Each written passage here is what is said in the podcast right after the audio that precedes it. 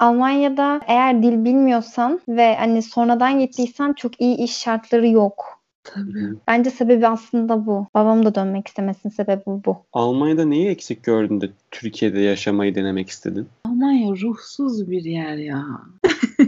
Aga be, yakalım bir tane şuna.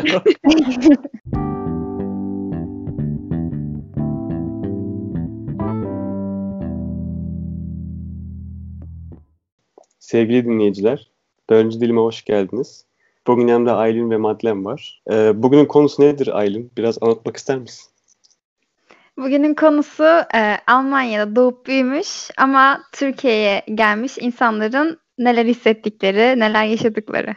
Aynen, Avrupa diyelim biz genel olarak. Evet. O zaman sen kendi hikayeni anlat. Tamam, ben Aylin. Almanya'da doğdum. Türkiye'de 8 yaşındayken taşındık. Ben aslında kendi irademle değil, ailem taşındığı için taşınmış oldum. Bu şekilde ne diyebilirim? Kendin gelmezdin yani. Tabii o yaşta bana sorsanız zaten gelmek istemiyordum. Çünkü alıştığım bir düzen vardı. Ama geldik. Şimdi olsa yine gelmezdim herhalde. Zaten şimdi olsa hiç gelmezdim. İyice alışmış olacaktım. Annem Almanya'da yaşadığı için babam Almanya'ya gelmiş. Ama daha sonra babam oraya alışamadığı için Türkiye'ye taşınmak tabii babamın istediği için oldu. Madlen, peki sen? Ya benim hikayem Aylin'inkinden biraz farklı. Aslında ben de onun gibi Almanya'da doğdum, büyüdüm. Ama burada okula devam ettim ve benim Türkiye maceram daha sonra üniversite zamanında gerçekleşti. Erasmus programıyla gitmiş oldum. O zaman sen şöyle bir deneme sürecine girdin. Gibi. Bir de o süreçte şöyle bir şey olmuştu. Babam işsiz kalmıştı. Annem doğum iznindeydi. Hani zaten evde kimse çalışmıyordu o sırada. Babam da ikinci bir iş bulamayınca o birazcık tetiklemiş oldu. Öyle olunca hani annemiz de babama hak vermeye başlamıştı bir yerden sonra. Şu an pişmanlık var mı peki onlarda? Yok, çünkü babama hak verebiliyorum. Babam orada işçi olarak çalışıyordu. Ki zaten Almanya'ya yani 24-25 yaşında gitmiş. Ne Almancası var, ne o zamanlar tabii İngilizce bilmek de çok yaygın değil, ne de İngilizcesi var. Bu yüzden hani çok da iyi bir işte çalışmıyordu. Annem orada okuduğu için tabii güzel bir işi vardı ama babamın çok güzel bir işi yoktu. Babamın amacı da hani Türkiye'ye gelip kendi işini yapmaktı. Burada kendi işini kurdu bir şekilde. Ve o kendi kararından dolayı şu an memnun, çünkü kimsenin altında çalışmıyor ve en azından hani kimse kalkıp onu ezip bağıramıyor. Ben veya annem bu hani ötekileştirmeyi çok yaşamadık belki ama demek ki babam yaşamış ki orayı çok benimseyememiş aslında. Onu diyecektim, hani o bağırmalardan falan kaçtıysa demek ki iş yerinde pek de iyi bir muamele görmedi. Yani muamelesini hatırlamıyorum ama şartları iyi değildi, onu hatırlıyorum. Sabah 4'te kalkıp işe giderdi. Öğleden sonra eve gelirdi ama çok erken gitmesi galiba. Uzun yıllarca ve hep o işte çalışmış, yıpratmış anladığım kadarıyla. Çünkü babam o zaman ki hani iş hayatını düşününce hani hiç memnun değilmiş. Daha az önce sordum mesela, hani daha iyi bir işte çalışıyor olsaydım belki de hani dönmek istemezdim. Sizde var mı? Hani aldınız mı pasaportları? Evet, biz annem, kardeşim, ben üçümüz çift vatandaşız. Alman vatandaşı ve Türk vatandaşlığı var. Babama sınırsız oturum vermişlerdi. Ama onu da taşındıktan sonra 6 ayda bir gir çık yapman gerekiyor galiba ülkeye. Babam onu yapmadı çünkü gitmek istemiyorum dedi.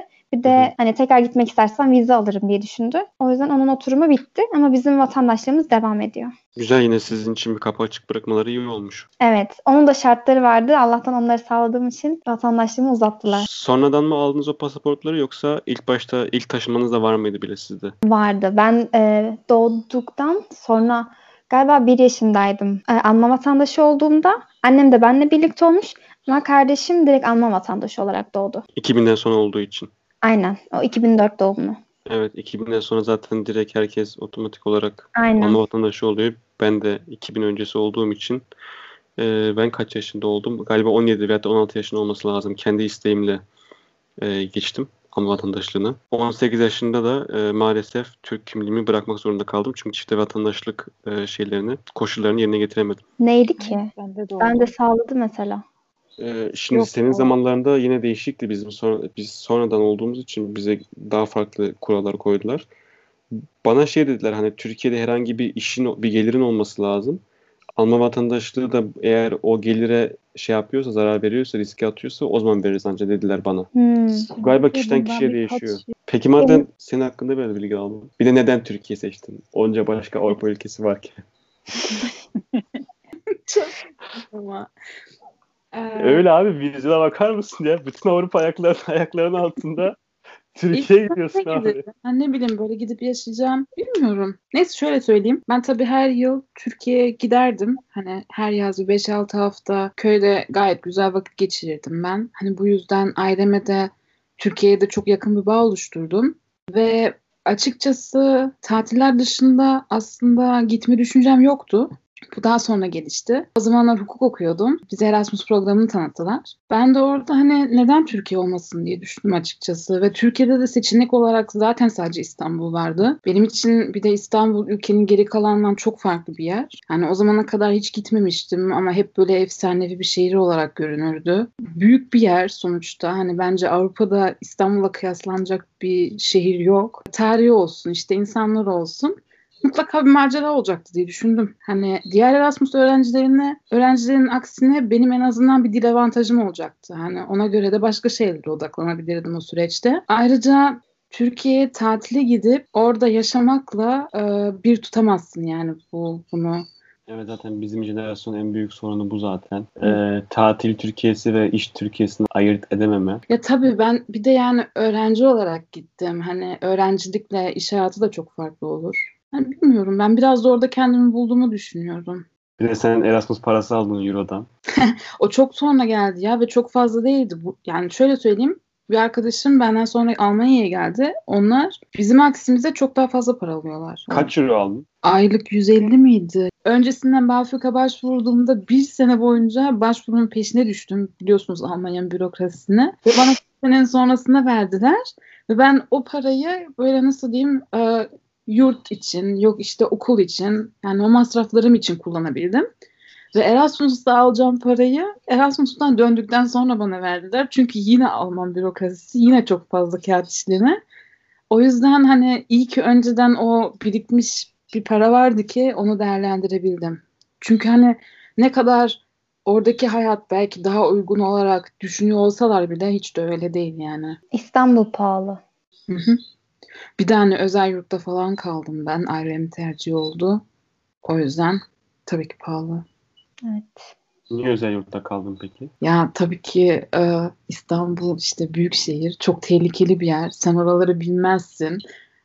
Tek başına bir evde kalamazsın.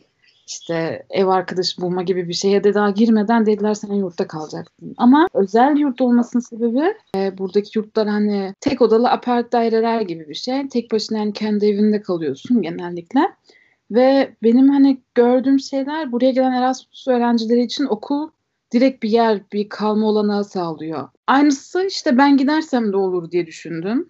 İşte baktım Marmara Üniversitesi'nin Göztepe'de bir kendi yurdu varmış. Aradım orayı. Tam anlatırken işte ben Erasmus programıyla oraya geleceğim Almanya'dan falan. Hemen kestirip attılar, dediler biz yabancı öğrenci almıyoruz dedim. Hani başladık mı aksiliklere? Sonrasında da hani öylesi yurtlarda, hani devlete bağlı sonuçta, öylesi yurtlarda 8 kişiyle koğuş misali bir odada kalmayı da pek tercih etmezdim. O yüzden hani kendim araştırdım. Birkaç yere gittik öncesinde. Baktık yurtlara. Önceki endişem tabii ki tipik bir Türk kızı çıkarsa ben nasıl anlaşacağım? Nasıl geçineceğim onunla? Öyle bir nasıl diyeyim düşüncelerim vardı ama bizim müdürümüz gayet uygun kişileri işte birleştirip odalara seçiyordu. O yüzden. Peki tipik Türk kızı nedir? Anlatmak ister misin dinleyicilere? Yani ne bileyim böyle burnu havada, durmadan sorun çıkaran, hep böyle yüksek sesle tiz konuşan, ne bileyim. Evet, ne diyorsun Aylin buna? Sence tipik bir Türk kızı böyle midir? Ya vardır illaki ama herkes değil tabii ki öyle. Tabii değil. Şimdi Aylin'le ben Erasmus'ta tanıştık. Aylin maalesef çok kötü bir zamanda geldi Erasmus'a. Pandemi ilk patladığı zamanlarda. O yüzden hani bana sorsanız geldi, ona sorsanız hiç gelmedi buralara, hiç görmedi. Öyle yani, anlat bakalım Aylin, nasıl bir şeydi? Erasmus sürecini mi anlatayım? Evet. Erasmus süreci, ya tabii buradan Almanya'ya Erasmus'a giderken böyle çok güzel şeyler canlanıyor insanın gözünde. İşte arkadaş ortamları, gezmeler, tozmalar. Bir de zaten Avrupa'ya geliyorsunuz. Avrupa'nın her yerine gezme fikriyle geliyorsunuz. Ben de öyle gelmiştim. Sonra geldim buraya. Bir hafta sonra pandemi patlak verdi. Okul kapandı, sınırlar kapatıldı, kafeler kapatıldı, her yer kapatıldı. Allah'tan ki teyzemler Almanya'da yaşıyorlar hala. Onların yanına gittim. Bu pandeminin büyük bir kısmını orada geçirdim. Zaten Mart'ta mı patlak vermişti pandemi? Yani bugün bu arada evet bu kayıt ettiğimiz gün yani 27'si, 1. ayın 27'si bugün korona Almanya'ya geleli tam bir yıl oldu. Bugün Alman koronasının 1. doğum günü. Doğum günü kutlu olsun korona. Allah'ından bul. Evet yani bugün şaka maka bir yana bugün Berlin'deki üniversite hastanesine ilk korona hastası yatmıştı. Bunu da haberlerden öğrendim bugün. Böyle aklıma tuttuğum bir şey değil. Kimse böyle bir şey aklıma tutmasın zaten. Evet, bence de. O yüzden hani düşünüyorum şu an. 1. ayın sonu diyelim. Sen de Mart'ta geldin. Aslında sen geldiğinde korona diye bir şey varmış ama ne kadar büyük bir şey olacağını bilemedik o zamanlar tabii ki. Evet o zaman hani insanlar böyle bir korkuyordu ediyordu ama hani şey yoktu. Herkes maske takmıyordu. Zorunluluklar yoktu. Yasaklar yoktu. Kapatılmamıştı yani hiçbir yer. Zaten ilk başta okullar ertelendi. Sonradan tamamen kapatıldı. Biz yine açılmasını bekliyorduk. Ben bu yüzden teyzemlere giderken böyle çok az parça kıyafetle gittim. Ve bir tane bile pantolon almamışım yanıma. Unutmuşum eşyalarımı. Kuzenimden giyinmiştim bütün pandemi döneminde. Her neyse burası gereksiz yerler. Ben siler miyim bunu ha? Bu detayı siler. Çok güzel. İşte Haziran'a kadar ben teyzemlerde kaldım artık. Haziran'dan sonra yasaklar birazcık azalmıştı. Ortalık da birazcık rahatlamıştı. Ben tekrar Erasmus'a döndüm. Yani Erasmus'a derken Düsseldorf'a geri döndüm yurda. Okullar açılmadı ama biz öğrenciler olarak yine buluşmaya devam ettik. Orada bir önceki dönemden Erasmus öğrencileri de vardı zaten. Onlar birbirlerini tanıdıkları için bir ortam vardı. Biz de o ortama dahil olmuş olduk. Zaten benimle birlikte gelenlerin %50'si hatta belki %50'sinden fazlası kendi ülkelerine geri dönmüşlerdi. Çok az bir kısımda kaldık. İyi ki kalmışım diyorum ben. Pandemi olmasına rağmen çok güzel vakit geçirdim. Tamam çok fazla ülke göremedim ama Amsterdam'ı görmeyi çok istiyordum. Orayı görmüş oldum. Bir de sağ olsun okulumuz bize bir kart verdi. O kartla eyalet içindeki bütün her yeri bedava gezebiliyorduk. Canımız sıkıldıkça diğer şehirlere gittik gezmeye. O güzeldi. Pandemi sürecinde Türkiye'de olmaktansa Almanya'da olmak benim için daha iyiydi. Öyle söyleyebilirim. Çünkü Almanya'da yeşillik daha çok olduğu için yürüyüşe çıkmak serbestti. Onlara izin veriyorlardı. Burada daha çok kısıtlanmıştı her şey. O yüzden iyi ki Almanya'daydım pandemi döneminde. Şöyle bir durum da var. Çok tolere ediyorlar. Mesela sen 2 kişi yürüyüşe çıktığında seni polis gördüğünde kalkıp bir şey demiyor. Ama tabii buluşma gibi bir şey yaparsan bu çok anlaşıldığı için direkt ceza yersin. Anladım. Yurt demiştik öncesinde. Madlen özel yurtta kaldığından bahsetti. Sen hem Türkiye'deki hem de Almanya'daki devlet yurtlarını görmüş oldun. Aradaki fark sence nasıl? Aradaki fark çok büyük aslında. Ben hem liseyi yatılı okudum hem üniversitenin ilk 3 senesini yurtta kaldım. Yani bayağı da deneyimledim Türkiye'deki yurtları. Şöyle birazcık daha Türkiye'deki yurtlar hani koğuş sisteminde sadece yatak ve dolap mantığıyla. Hani orası senin hani uyuma alanın gibi bir şey. Almanya'da öyle değildi. Bayağı ev gibi. Yani senin mutfağın da var. Tuvalet banyon da kendine ait. Zaten o da tamamen sana ait. Maksimum 2 kişilik yurt gördüm ben Almanya'da. Ama benim lisede kaldığım yurt mesela 6 kişilikti odada. Sadece ranza vardı ve dolap vardı. Ve yemek yukarıya çıkarmak dahi yasaktı. Yani çok katı kurallar vardı bizde. Üniversitedeki yurdumda bu arada hani tuvalet banyoda tuvaletler katlarda, banyolar bodrum kattaydı lisede. Üniversitedeki yurdumda şöyleydi yine koğuş mantığındaydı. Yine banyolar bodrum katta bildiğin hamam usulü perdeli. Sonra sağ olsunlar bize pimapen kapı koydular oraya. Mahrem alan olduğunu fark ettiler herhalde. O şekilde yani Türkiye'deki yurt ve Almanya'daki aynı değil. Almanya'daki bir insana özel yaşama alanı veriyorlar. Peki fiyat olarak nasıl alım gücünü hesaplarsak? Ya tabii Türkiye'de para ödemiyorsun bile neredeyse. Lise yurtları genelde ücretsiz oluyor. Ben o okulun yurdunda olmadığım için para ödemiştim ama diğer okulun kendi öğrencilere ücretsizdi. Belli bir miktar para ödemiyorsunuz. İyi bile çünkü senin kahvaltını veriyor, öğle yemeğini veriyor, akşam yemeğini veriyor. her şeyini karşılıyor ve sen hiçbir ücret ödemiyorsun. Okulun parası vardır ama %100 bedava olamaz. Şöyle bir şey var. Öğrencilere burs veriliyor burada. 5. sınıfta falan giriyorsunuz. Bursluluk sınavına giriyorsunuz. Ve o okulda Denizli'nin böyle iyi okullarından olduğu için puanı yüksek. Oradaki çoğu insan bursu vardı. O burstan karşılanıyordu. Yani o parayı yurtta kalmasalar ellerine alacaklar. Yurtta kaldıkları için yurda gidiyor para. Benim bursum yoktu. Zaten çok az kişiydi. Yani toplam yurtta 100 kişi varsa belki sadece 5 kişinin bursu yoktu. Ben de onlardan bir tanesiydim. Ama ödediğimiz para da çok az bir miktardı. Yani aylık 150 lira gibi bir şey veriyorduk. Üniversitede ne kadar peki? Üniversitede de ilk senemde aylık 200 lira veriyordum. Sonra onu arttırdılar. En son 400 lira olmuştu galiba. Çok hızlı arttırmışlardı onun parasını. Ve zaten 2 sene oldu mu bilmiyorum. Depremden dolayı dayanıksız raporu verdiler. O yurt tamamen kapandı. Üniversite zamanlarında o zaman aynı. Çünkü bizde de 2 kişilik yurtlar maksimum 300. Tek kişilikler 350 oluyor. Evet ama şöyle bir şey var. Mesela ben 200 liraya okulun yurdunda kalıyorken özel yurtlar aylık 700-800 liraydı. O zaman yani daha pahalı oluyor. Okulun yurdu fazla ucuzdu. Ki zaten içinde hiçbir şey olmadığı için o kadar ucuzdu aslında. Yani ne bir kantin vardı, ne bir yemekhane vardı, ne bir oturma alanı vardı. Çay kahve alınacak hiçbir yer yoktu. Sadece otomat vardı ilk katta. Yani hiçbir masraf yapmamışlar yurdun içine. Yani Almanya'daki ve Türkiye'deki yani kıyaslanamaz okul hayatı. Oradaki önem verilen şeyler ve Türkiye'dekiler çok farklı.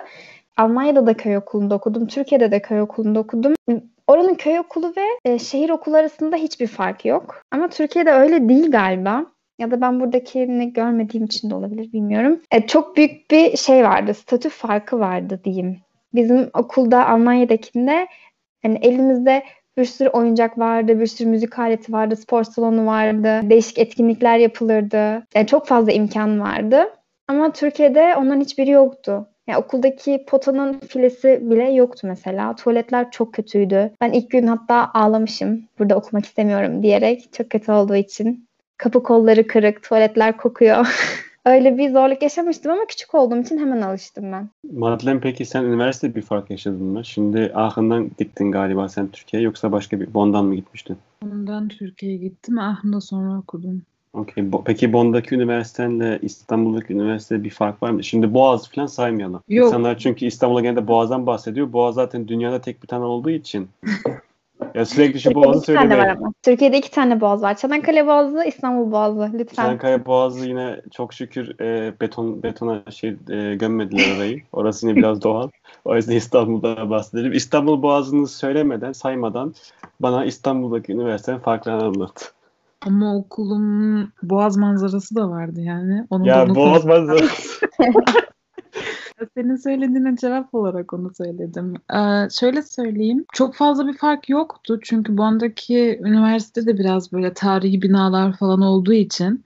Ama hani öğretim sisteminde tabii ki çok fark gördüm. Hani erkek bunu kastediyorsa. Ya dersler bizde mesela hukukta bir dönemde 4 belki 5 ders görüyordun. Dersler ona göre hani daha yoğun geçiyordu. Türkiye'ye gittiğimde ise biz özellikle hani öncesinde böyle bir öğretim sözleşmesi falan hazırlıyorduk. Orada kredi puanlarını da toplamak için baktığımda gördüm. Bir dönemde 10, 11 bazen 12 ders alıyordum. Hani o biraz zor olduğunu söyleyebilirim. Ona göre de tabii ki ders sayısı çok olursa sınav sayısı çok olursa bir de bunun vizesi finali var. Böyle bir sistem bizde yoktu.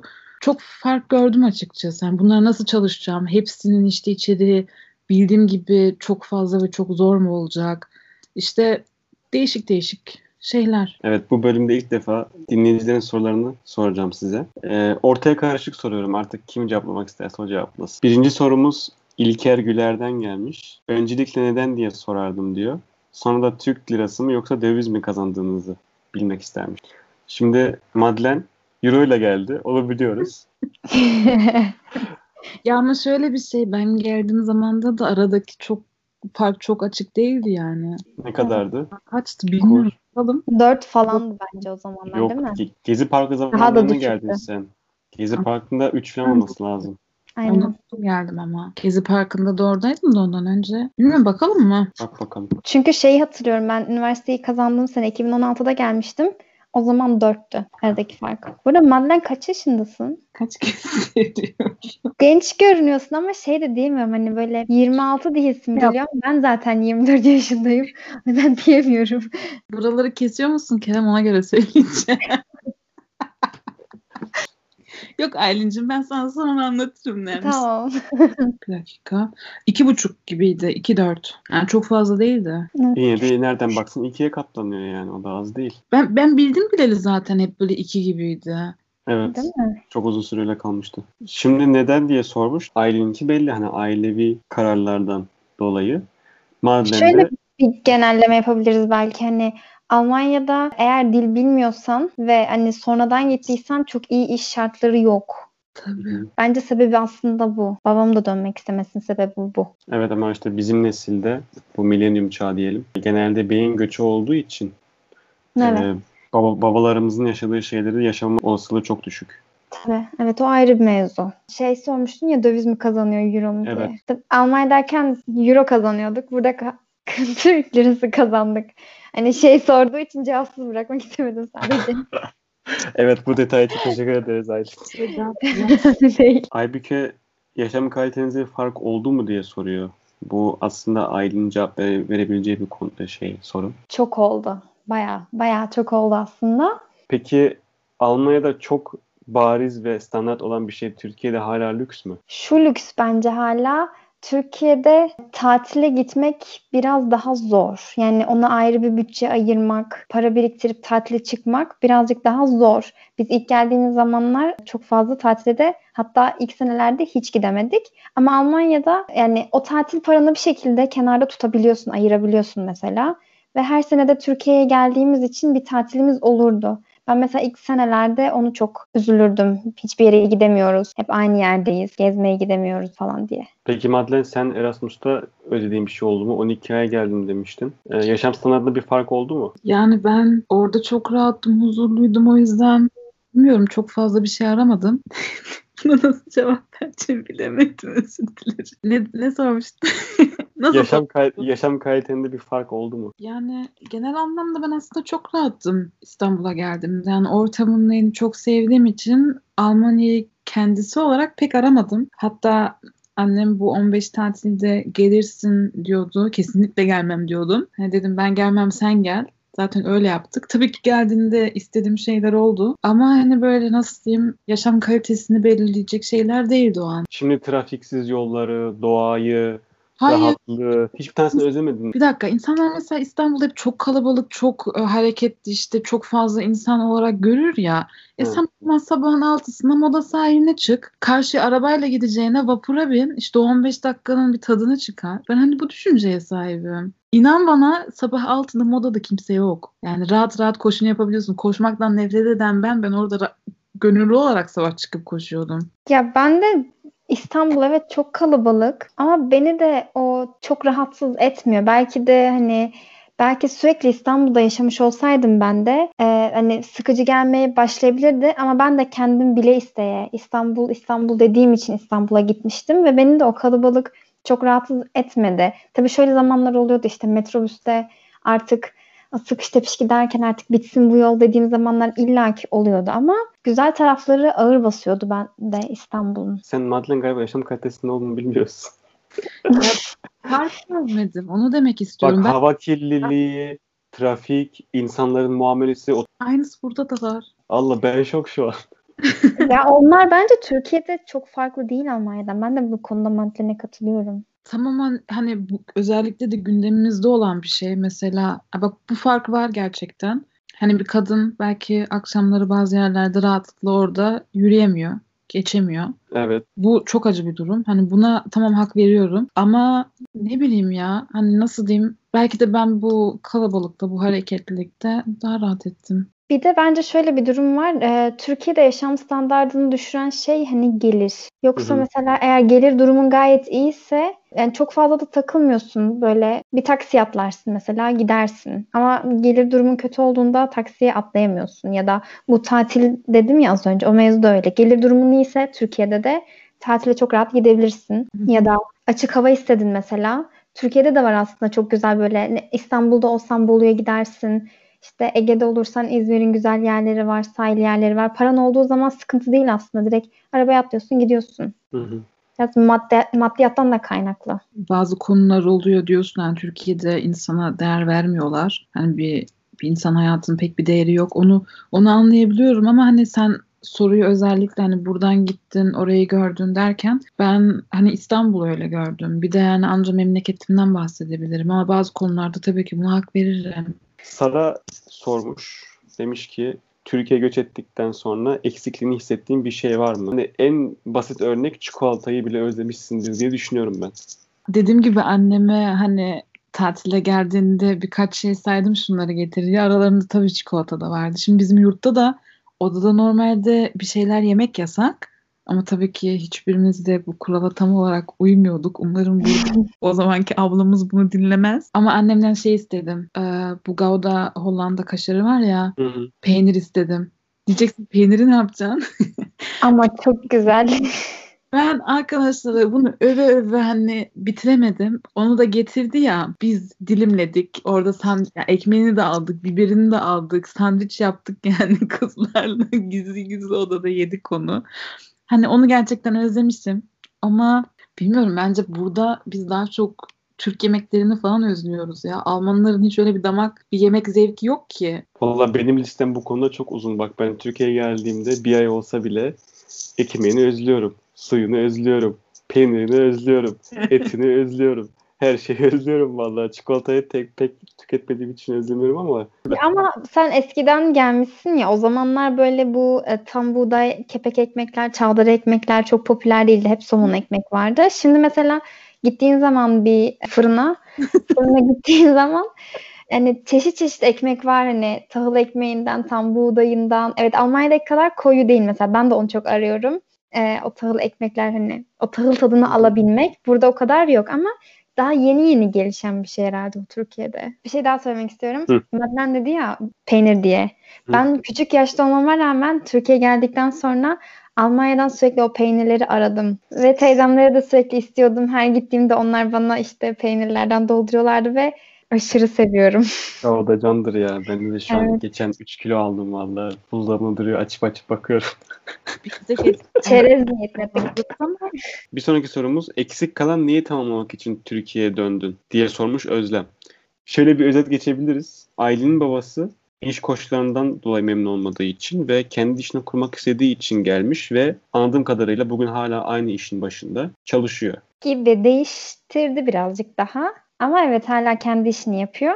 Ya şöyle bir şey aslında, bir de yani 24 yaşınıza kadar bir ülkede yaşayıp ona alışıp sonra pat diye başka bir ülkeye gidince alışamıyorsunuz demek ki o kadar kolay. Yani sizi oraya bağlayan güzel şeylerin olması gerekiyor. Ama onlar da çok sınırlı sayıda olunca belli bir sebebim demek ki ailesini çok özlerdi babam. Buradaki bayramları çok özlerdi. Hepsine kavuştu. Yani evet. Peki Madlen, sen Almanya'da neyi eksik gördün de Türkiye'de yaşamayı denemek istedin? Almanya ruhsuz bir yer ya. Aga be, yakalım bir tane şuna. Her şeyi bu anlatıyorsunuz da bilmiyorum. Çok şeyler, çok monoton yani sonuçta burada hayat.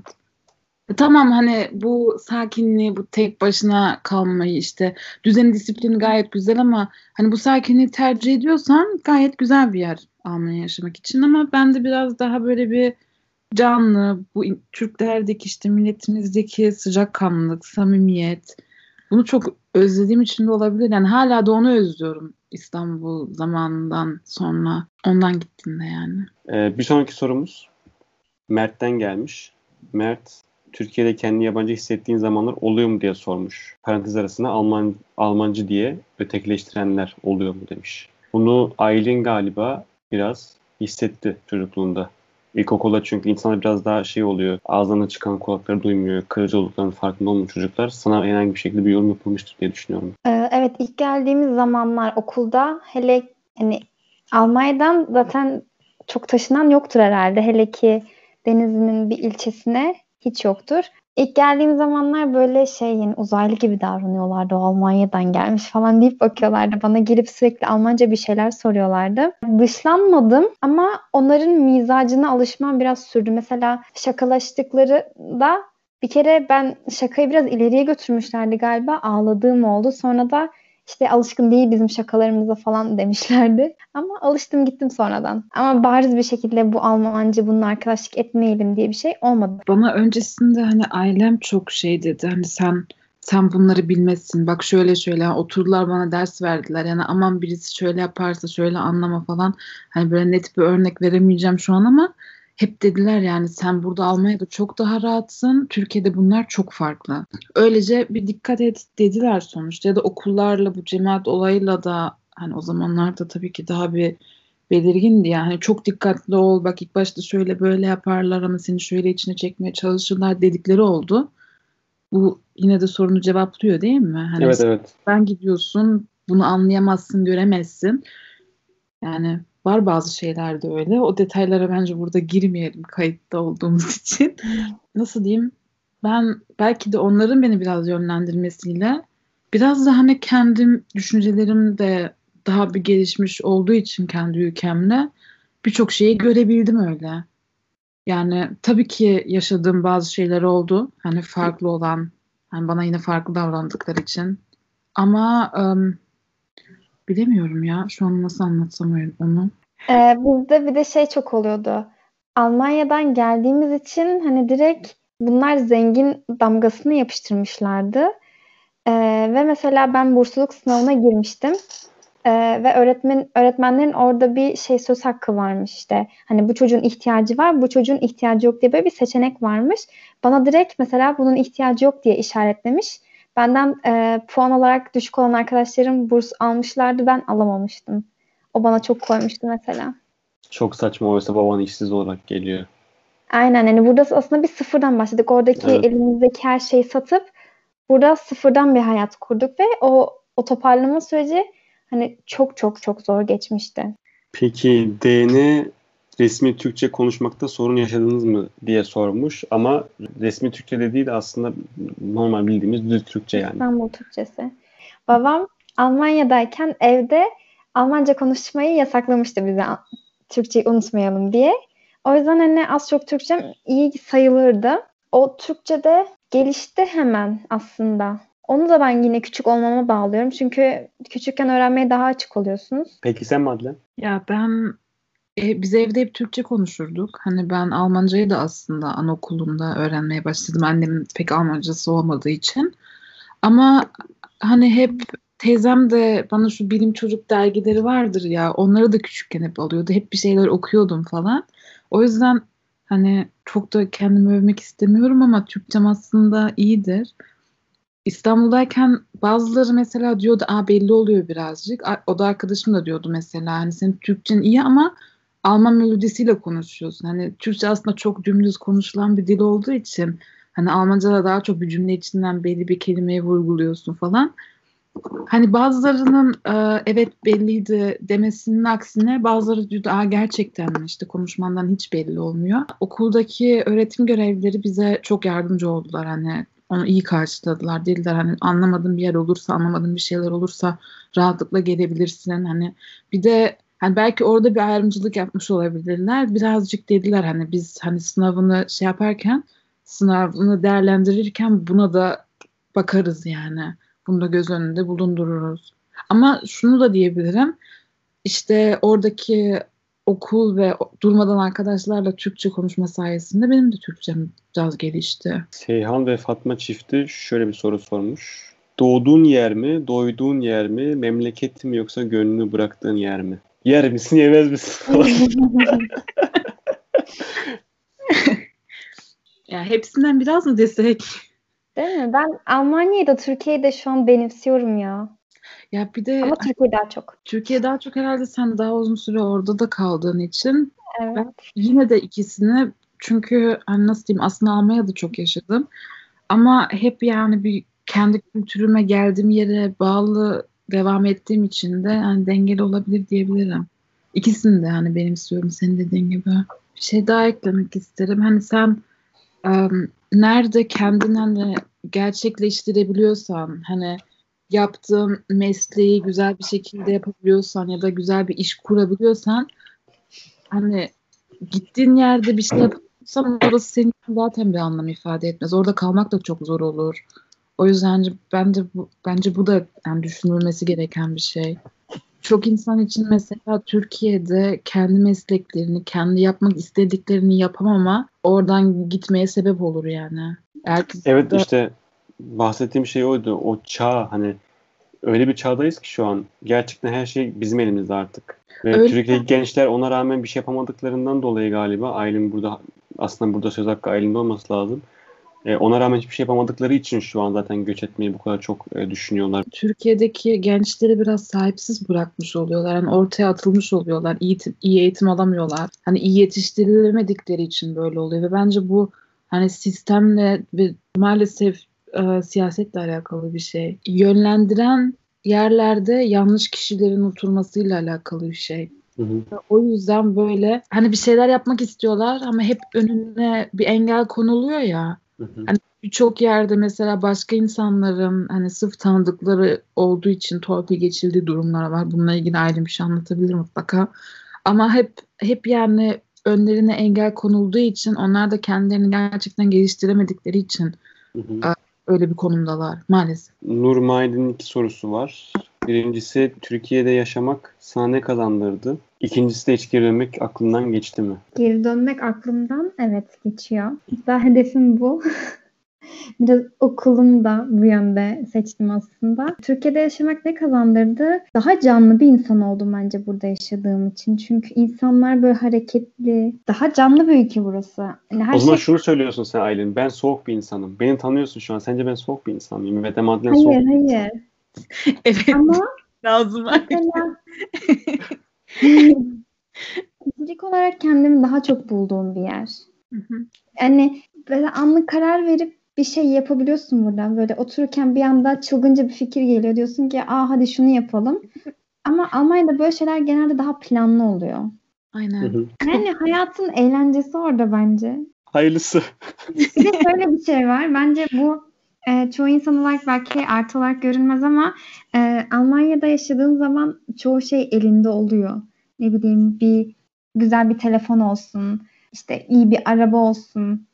Bunlara erişmek çok kolay Almanya'da ama Türkiye'de olduğun zaman hani bunlara erişmek senin bir amacın böyle ve bir şey kendin elde ettiğin zaman daha böyle anlamlı olur ya. O yüzden hani bu çaba var şu an benim üstümde. O benim hoşuma gidiyor ve bunun çok şey kattığını düşünüyorum. Naylon Brando demiş ki kanka lütfen geri döner misin? Döneriz. Arkadaşım bu arada.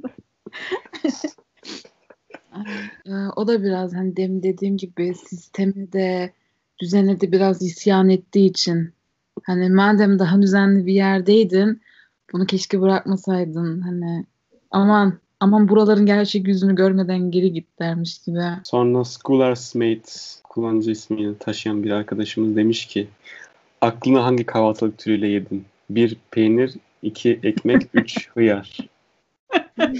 Evet, istersen Aylin burada babanı konuk alabiliriz. İçeriden çağırabilirsiniz.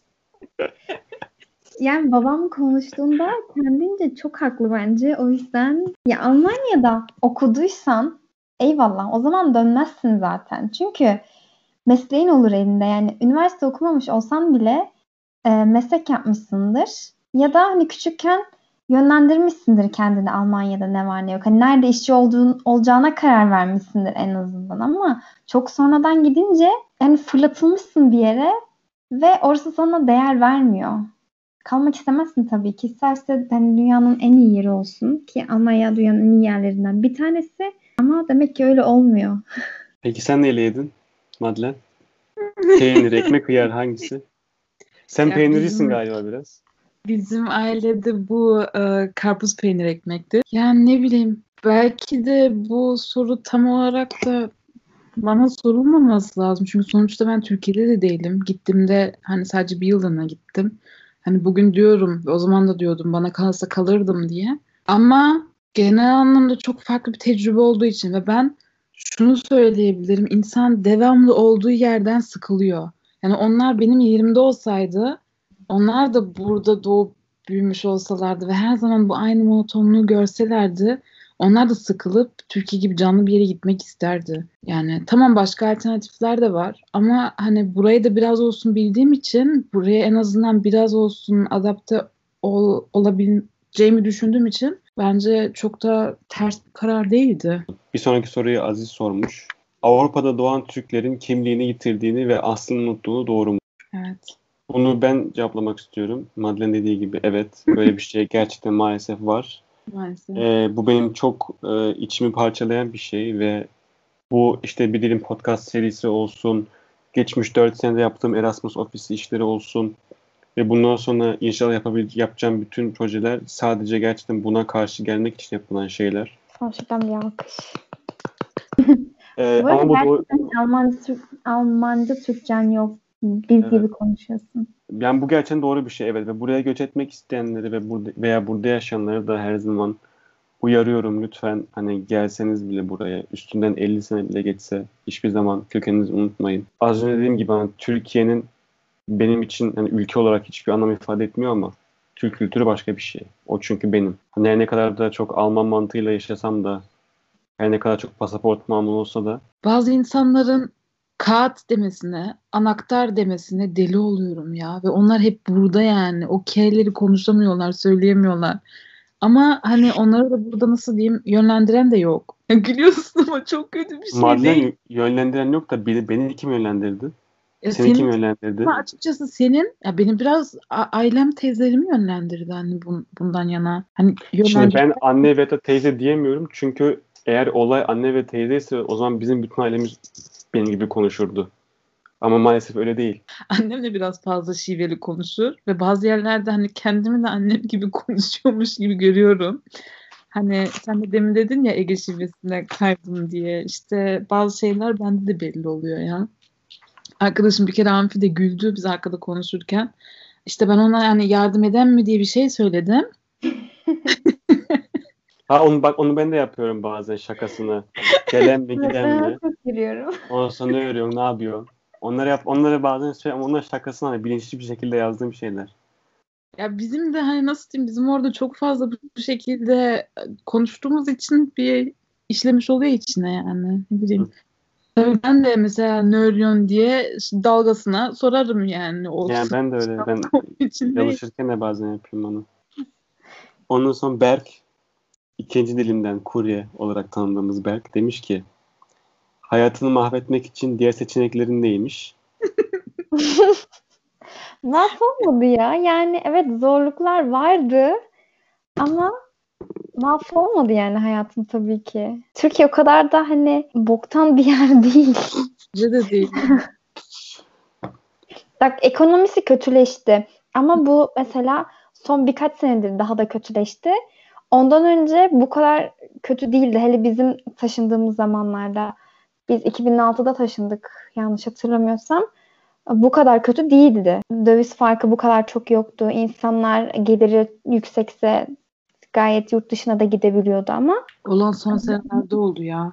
Aynen. Evet arkadaşlar, bugüne kadar kapanışlarım eleştirildi. Çok hızlı kapatıyormuşum. O yüzden bugün hiçbir şey kesmeden. Evet, şu an kapanışa geçiyoruz arkadaşlar. Yavaştan. Eklemek istediğiniz, sormak istediğiniz, söylemek istediğiniz şeyler var mı? Davet ettiğiniz için teşekkür ederim. Evet, teşekkürler. Ben de katıldığımız için teşekkür ederim. Umarım ilerideki dilimlere tekrar bir araya geliriz başka konularla. Sorularınızı, yorumlarınızı Instagram'dan Kerem'e ulaştırabilirsiniz.